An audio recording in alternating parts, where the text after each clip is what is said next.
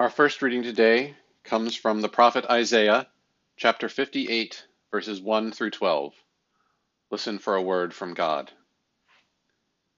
Shout out, do not hold back. Lift up your voice like a trumpet. Announce to my people their rebellion, to the house of Jacob their sins. Yet day after day they seek me, and delight to know my ways, as if they were a nation that practiced righteousness, and did not forsake the ordinance of their God. They ask of me righteous judgments. They delight to draw near to God. Why do we fast, but you do not see? Why humble ourselves, but you do not notice? Look, you serve your own interest on your fast day and oppress all your workers. Look, you fast only to quarrel and to fight and to strike with a wicked fist. Such fasting as you do today will not make your voice heard on high. Is such the fast that I choose a day to humble oneself? Is it to bow down the head like a bulrush, and to lie in sackcloth and ashes? Will you call this a fast, a day acceptable to the Lord? Is not this the fast that I choose, to loose the bonds of injustice, to undo the thongs of the yoke, to let the oppressed go free, and to break every yoke? Is it not to share your bread with the hungry, and bring the homeless poor into your house? When you see the naked, to cover them, and not to hide yourself from your own kin? Then shall your light break forth like the dawn, and your healing shall spring up quickly. Your vindicator shall go before you, and the glory of the Lord shall be your rear guard. Then you shall call, and the Lord will answer. You shall cry for help, and he will say, Here I am. If you remove the yoke from among you, the pointing of the finger, the speaking of evil, if you offer your food to the hungry and satisfy the needs of the afflicted, then your light shall rise in the darkness, and your gloom be like the noonday. The Lord will guide you continually and satisfy your needs in parched places and make your bones strong. And you shall be like a watered garden, like a spring of water whose waters never fail. Your ancient ruins shall be rebuilt.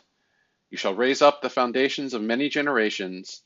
You shall be called the repairer of the breach, the restorer of streets to live in. The word of the Lord. Our gospel reading today comes from Matthew chapter 6, verses 1 through 6 and 16 through 21. Listen again for a word from God. Jesus said, Beware of practicing your piety before others in order to be seen by them, for then you have no reward from your Father in heaven. So whenever you give alms, do not sound a trumpet before you, as the hypocrites do in the synagogues and in the streets, so that they may be praised by others. Truly I tell you, they have received their reward. But when you give alms, do not let your left hand know what your right hand is doing so that your alms may be done in secret, and your Father who sees in secret will reward you. And whenever you pray, do not be like the hypocrites, for they love to stand and pray in the synagogues and at the street corners, so that they may be seen by others. Truly I tell you, they have received their reward. But whenever you pray, go into your room and shut the door, and pray to your Father who is in secret and your Father who sees in secret will reward you. And whenever you fast, do not look dismal like the hypocrites, for they disfigure their faces so as to show others that they are fasting. Truly I tell you, they have received their reward. But when you fast, put oil on your head and wash your face, so that your fasting may be seen not by others, but by your Father who is in secret and your Father who sees in secret will reward you. Do not store up for yourselves treasures on earth, where moth and rust consume, and where thieves break in and steal, but store up for yourselves treasures in heaven, where neither moth nor rust consumes, and where thieves do not break in and steal. For where your treasure is, there your heart will be also. Let us pray. Almighty God of Adam and Eve, of dust, of earth, and of life, Send your Holy Spirit to move among us and illuminate your word for us this day. And may the words of my mouth and the meditations of all of our hearts be pleasing and acceptable in your sight, O Lord, for you are our rock and our Redeemer. Amen. Well, friends, here we are, another Ash Wednesday. Uh, I know I, I read on Wikipedia, so you know it's true. We're right around kind of the median time for when Ash Wednesday can fall in any given year. But it feels to me like today has kind of crept up on me, kind of come really fast. I feel like it was just yesterday that we were celebrating Christmas and Epiphany. And I know that others have said the same thing. And now, maybe for me, it's just because I'm preaching today and that rushing sound of an approaching deadline made it feel faster than normal. But whatever the reason is, I'm glad we're here on Ash Wednesday, and I'll tell you why. You see, I've always had a special connection to this day, and that's because Ash Wednesday is, in fact, the very first religious memory that I have. So you see, when I was in kindergarten, I went to Catholic school the the public schools where I grew up, or where we lived when I was in kindergarten, rather, were were not that great. And as luck would have it, there was a Catholic school half a block from our house. You just walk out the back door, down the alley, and you're in the playground of the school. And so that's where my parents sent me for kindergarten. And since this was a Catholic school, and even though we were far from Catholic, you know, the teachers dragged us students to Mass every week. And it just so happened that the day that we kindergarteners went to Mass was Wednesdays.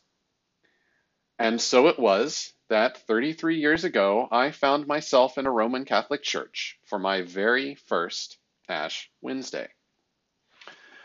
Now, I will admit I don't remember a whole lot about that day or really about going to Mass in general when I was in kindergarten. I remember two things. The first is kind of a general memory. I remember the kneelers. You know, those things they have in the pews that they fold down from the pew in front of you, and like they're padded and you can kneel on them and it doesn't hurt. And for six year old me, that was like the coolest thing ever, or at least the coolest thing about going to church. Now, the second thing I remember is very particular to Ash Wednesday. I remember being afraid. So, you see, growing up not only non Catholic, but entirely non religious, I had no clue what was going on. All I knew was I saw older kids and some members of the community going up. And there was this dude in these funny looking clothes, and he was smearing this weird stuff on their foreheads. And it was kind of scary to me. And so when it came time for my class to go up, I did what any self respecting scared six year old would do in that situation. I folded down that kneeler in front of me, my favorite thing in all the church. I knelt down on it and I crouched behind that pew in front of me, so small, so that no one would see that I was not going up the way I was supposed to. But the rest of my class went up and they let that dude in the funny clothes smear that weird stuff on their foreheads. And they came back, and admittedly, they were did not seem to be any worse for wear. But that didn't stop one question in my mind when it was all over. What are they doing? Now, I probably went home that afternoon because I was in AM kindergarten back when we actually split it up AM PM. And, you know, I probably asked her, and my mom, being the good atheist that she is, probably said, Oh, well, you know, that's just a weird thing the Catholics do. It's okay, you were scared. Don't worry about it. And that was that. And I didn't think about it for quite some time. But as I grew older and I began to learn more about Christianity and about Ash Wednesday and how the ashes remind us that we are dust and to dust we will return, how it serves as a memento mori, it, it started to make sense. So by the time I was in the process of becoming a Christian, I had I had overcome my fear of this and to the point that on on Ash Wednesday that year, I took my lunch break and I went down to the local Catholic church and let that dude in the funny clothes smear that weird stuff on my forehead. Yes, I had arrived. And then by the time we moved out here and started coming to Stone, I really had this whole Ash Wednesday thing figured out. And I actually look forward to it. And so when Sammy asked me to preach today, I of course jumped at the chance. And like the good Presby nerd that I am, I jumped right into the scripture text that the lectionary prescribes for today. And I read Jesus' words from Matthew. And church, I got to tell you, my heart started to sink. Beware of practicing your piety in front of others in order to be seen by them for then you have no reward from your Father in heaven. Whenever you give alms, do not sound a trumpet before you like the hypocrites do, so that they'll be praised by other people. When you pray, don't be like the hypocrites who want to be seen by others. And this next one I was really bad at last year. Whenever you fast, do not look dismal like the hypocrites. They have received their reward. Let me tell you, the reward not that great when you're looking dismal. But so I read these passages and I thought about us today getting ready to receive these ashes on our foreheads in what is probably the most public display of piety we have.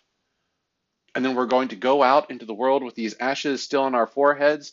And honestly, church, I started asking myself the same question I asked all those years ago What are we doing?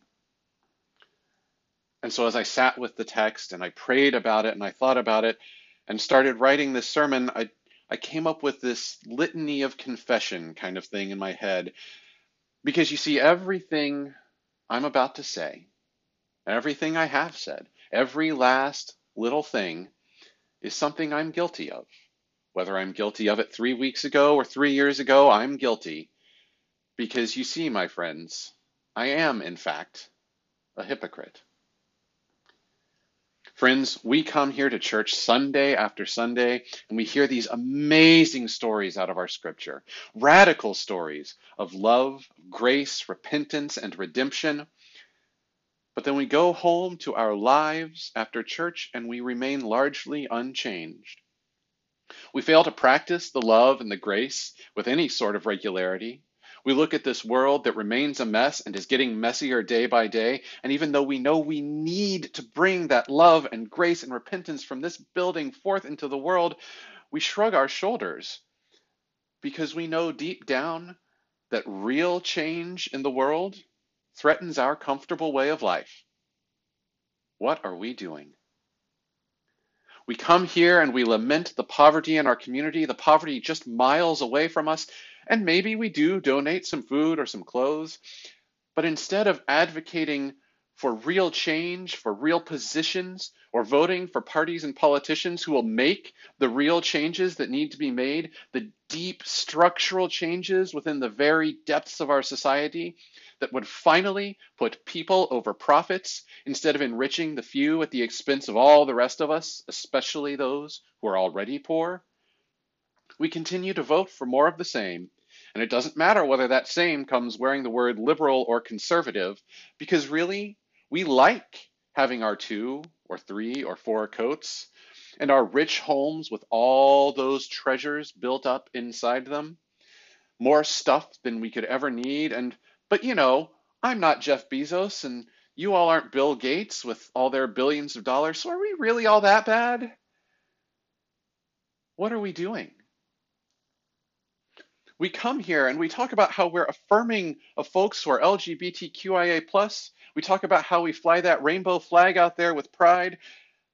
But when someone asks us to use they, them, theirs as their personal pronoun, or to spell folks with an X at the end instead of a KS, we go off on a rant about how they, them, theirs isn't proper grammar for a singular pronoun, and folks is already gender neutral anyway, and can't you just come up with some term, a whole new word that doesn't make me feel uncomfortable? As if the grammar or spelling of the English language, both of which are and always have been flexible, or my comfort are more important than the very image of God standing right there in front of me just asking to be treated with respect. What are we doing?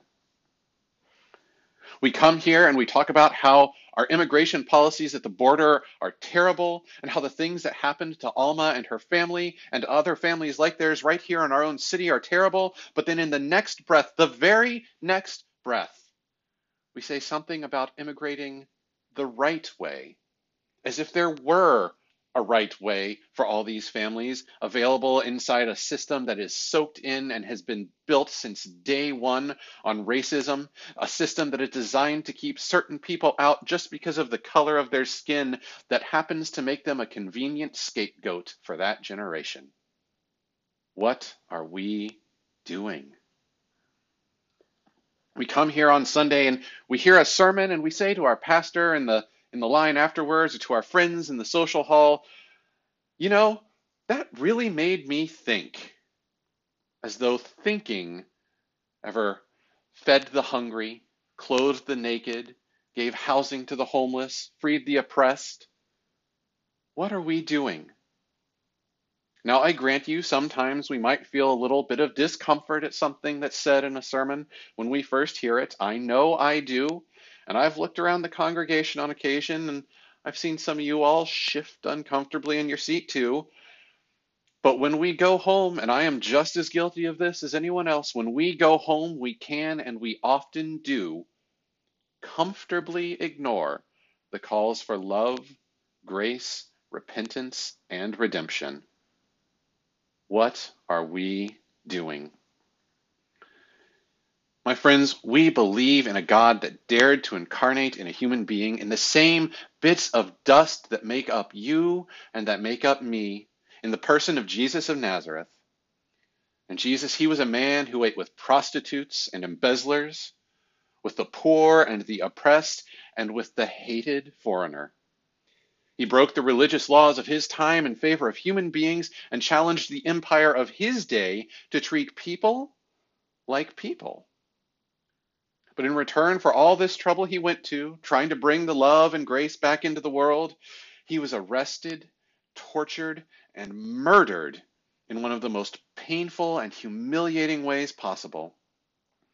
But he suffered through all of this because God loves this dust. God loves this dust that makes up you and me in a way that surpasses all of our understanding.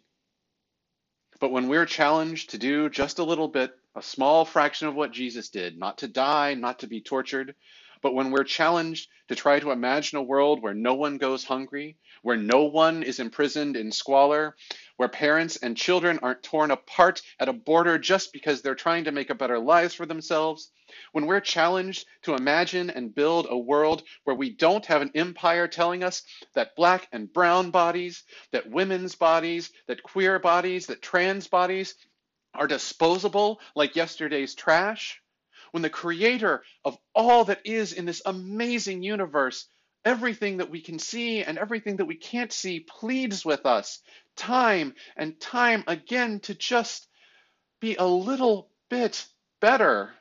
What do we do? We say, no, thank you. I'm comfortable right here. And then nothing changes. What are we doing? My friends, we are dust, tiny and seemingly inconsequential, and yet dust that is surprisingly capable of both great destruction and great restoration. And God loves this dust so much that God used it to create each and every one of us, to create you and to create me in that very image of God. And God even put on this dust and became like us to show us a better way so that we would be freed from our fears and perhaps most importantly, freed from our comfort. Freed so the, that we might be, in the words of Dr. King, creatively maladjusted to the injustices of this empire of rampant capitalist destruction of human lives and of the very planet we call our home freed so that we would have the strength to stand up and say, There is a better way, and I will fight for it, even if, no, especially if It makes me uncomfortable.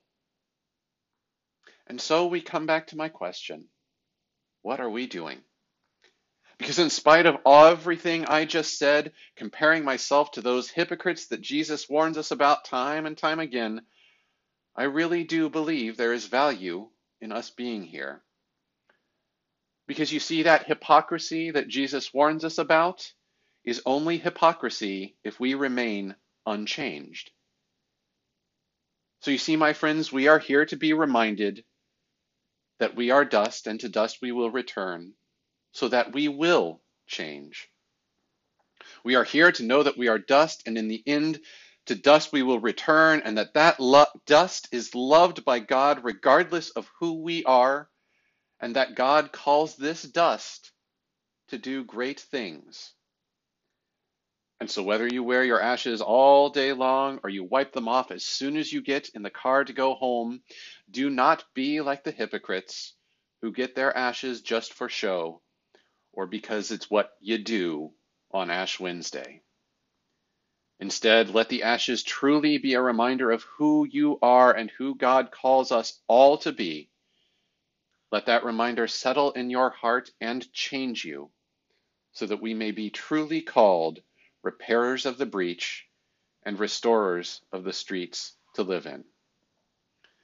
May it be so this day and every day, in the name of our triune God, Father, Son, and Holy Spirit. Amen. My friends, we are dust, and to dust we will return. It can be a shaking reminder. But let this reminder shake the dust of your own comfort off you so that you can go into the world and bring forth the love, the grace, the repentance, and redemption that we so desperately need. And may the grace of our Lord Jesus Christ, and the love of God, and the fellowship of the Holy Spirit be with you as you go. Amen.